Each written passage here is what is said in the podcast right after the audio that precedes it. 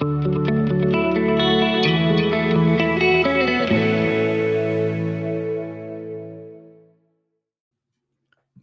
back to the Par Bar Podcast, episode 5. This time I would like to talk about uh, the question what is godly strength? In our previous episodes, I attempted to deal with the virtues of bravery and courage, and one aspect I left out of that discussion was the reality of physical strength. What does strength have to do with bravery, and what does godly strength look like? Usually in our culture, the physically strong man is the one looked to for bravery and there is good cause for this, of course, because the physically strong man is supposed to be able to fight and win. And no one would follow that skinny, wimpy Steve Rogers into battle, but everyone would follow Captain America. And from a worldly perspective, this is understandable. Even from a Christian perspective, it's desirable to be physically fit. But the Bible, as it usually does, flips our perspective on what's important, or what's more important. You do not need to be a strong man to be a good warrior or a brave leader. In saying this, I'm not suggesting that men and women should not be physically fit. Paul does say in 1 Timothy 4 that physical fitness is of benefit. And of course, our bodies are the dwelling place of the Holy Spirit, and we must be good stewards of these temples. All that is true, and I'm not trying to take away your morning workout routine. But Proverbs 24 5 says that a wise man is strong. Yes, a man of knowledge increases his strength. A wise man is strong, and a man of knowledge increases his strength. And remember that the fear of the Lord is the beginning of wisdom.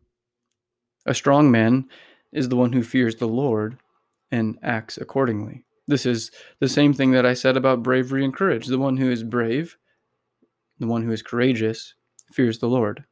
The strong man or woman is able to resist sin and temptation, for example. A strong Christian is one who does not run from responsibility or duty. And this has nothing to do with the size of their body.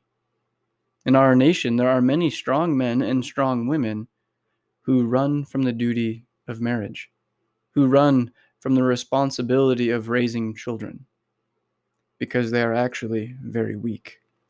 They do not fear the Lord. What I am suggesting here is that Christian bravery and courage is not connected to muscle size, but to conviction. Bravery and courage and uh, being strong for the Christian is seen in our ability to suffer and endure faithfully. A strong Christian will be able to bear much for the sake of those they love.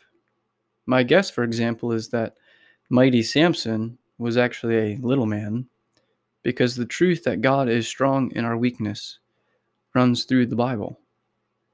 As we look for leaders who are brave, those who are courageous for us to follow, we ought not be looking at the size of their arms or their proficiency with weapons, nor their expertise in any particular martial art. We should be looking at the convictions of the Christian to see if they have broad enough shoulders to bear the duties and responsibilities of a leader. A brave Christian will be a pious Christian, and a pious Christian will be one who fears the Lord, and one who fears the Lord will increase in wisdom and strength. And a wise Christian is better than any superhero. In other words, you do not have to have broad shoulders to have broad shoulders. So, Christians, don't be duped by what a godless world presents as true, good, beautiful, brave, and strong to endure in the times ahead, we will all need the kind of leader who is wise in the Lord. Because as Proverbs 21:22 tells us, a wise man scales the city of the mighty and brings down the trusted stronghold.